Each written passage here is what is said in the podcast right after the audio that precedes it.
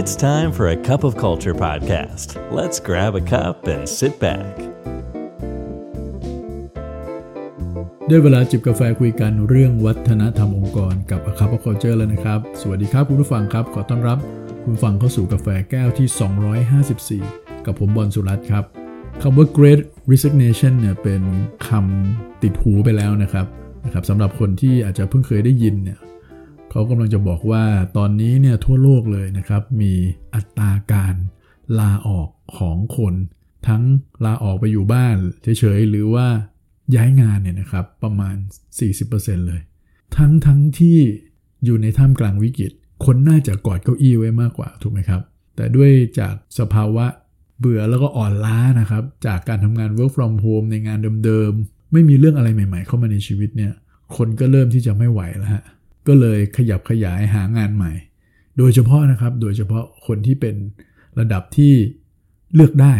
นะครับ พวกกลุ่มทาเลนต์ต่างๆ จะเคลื่อนไหวเยอะ เพราะเชื่อว่า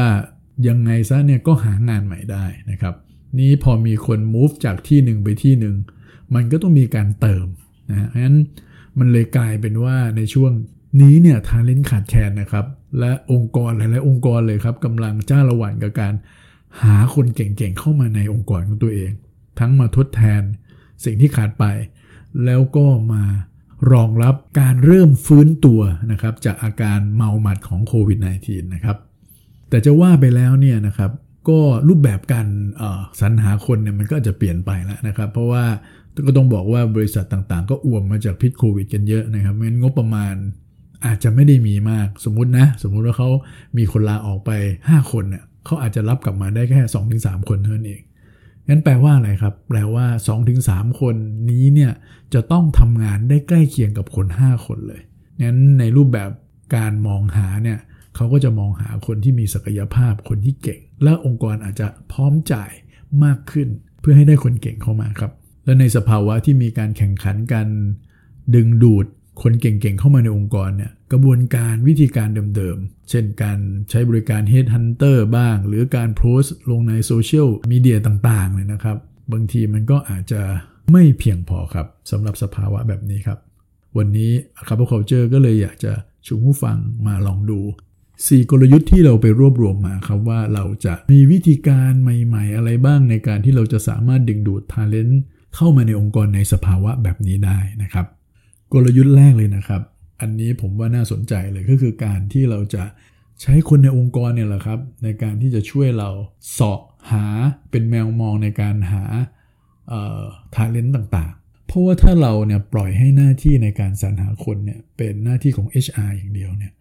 HR จะมีสักกี่คนครับในองค์กรถูกไหมครับ แล้วก็คนคนนั้นเองก็มีงานหลาย ๆ อย่างที่ต้องทำเวลาและพลังงานที่จะไปใช้กับเรื่องการสรรหาคนมันก็มีจำกัดจำเขีย แต่ในขณะเดียวกันเราจะจำเป็นต้องหาทางเลือกหลาย ๆ ทางเลือกมา เพื่อจะคัดสรรคนที่ใช่เท่านั้นที่เข้ามาเติมเต็มในสถานการณ์แบบนี้ได้ แต่ถ้าเราสามารถที่จะให้คนทั้งองค์กรเลยเนี่ยมาเป็นตัวช่วยนะครับมาเป็นเครื่องจักรสำคัญในการที่จะช่วยสรรหาทาเลนต์ต่างๆ โอ้โห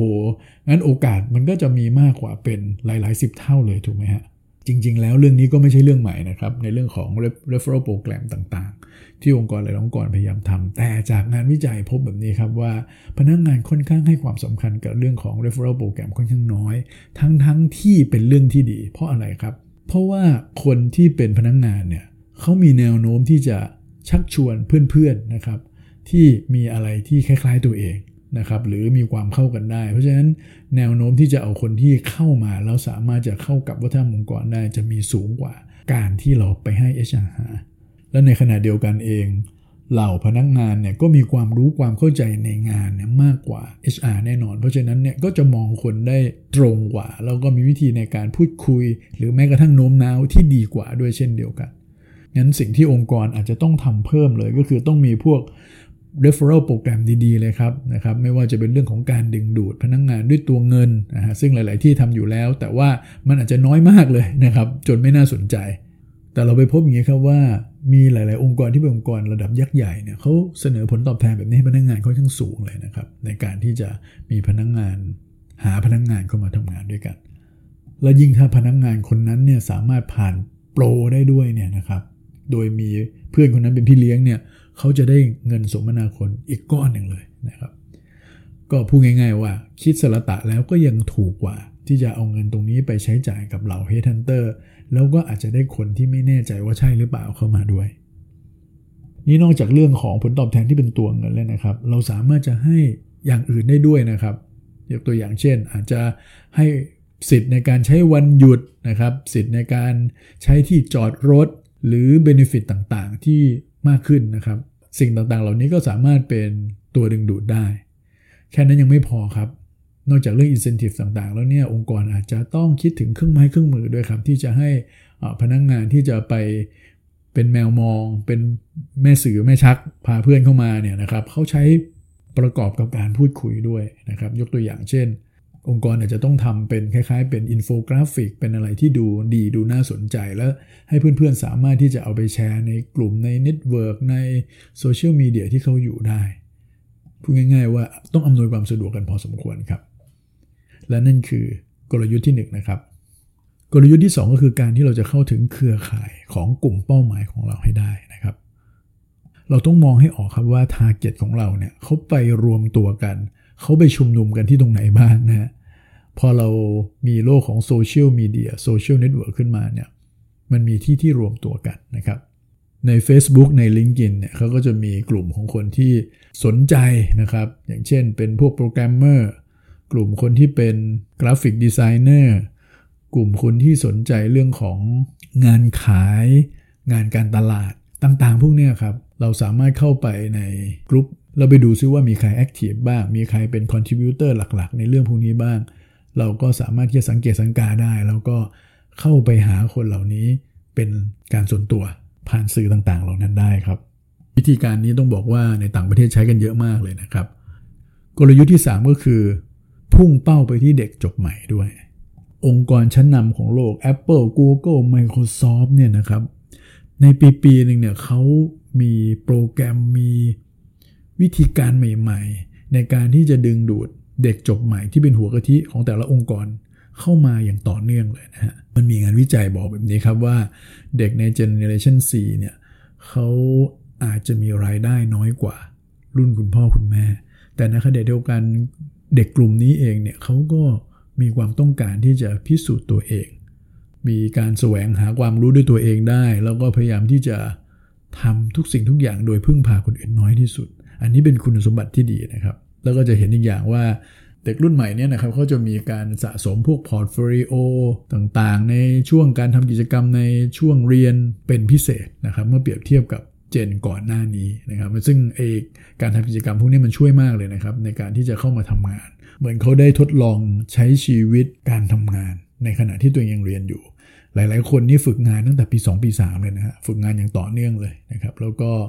จบแล้วก็ไปทำงานต่อเลยด้วยซ้ำไปกับบริษัทที่ตัวไปฝึกงานด้วยนะครับ ซึ่งต้องบอกว่าเด็กยุคนี้แอคทีฟในเรื่องพวกนี้มากเลยนะครับ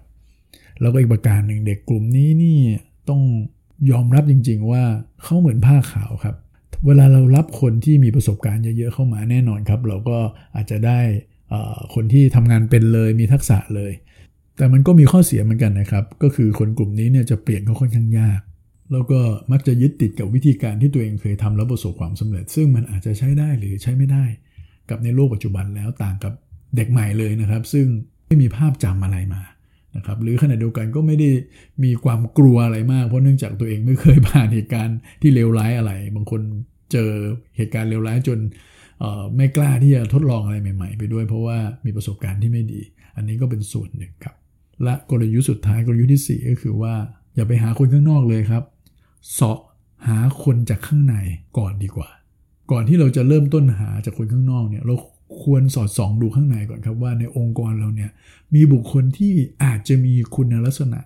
อย่างที่เราต้องการหรือเปล่า ซึ่งคนคนนั้นเนี่ยอาจจะอยู่ในแผนกหรือข้ามแผนกก็ได้นะครับ หรืออาจจะมาจากฟังก์ชันงานอื่น ๆ ด้วยก็ได้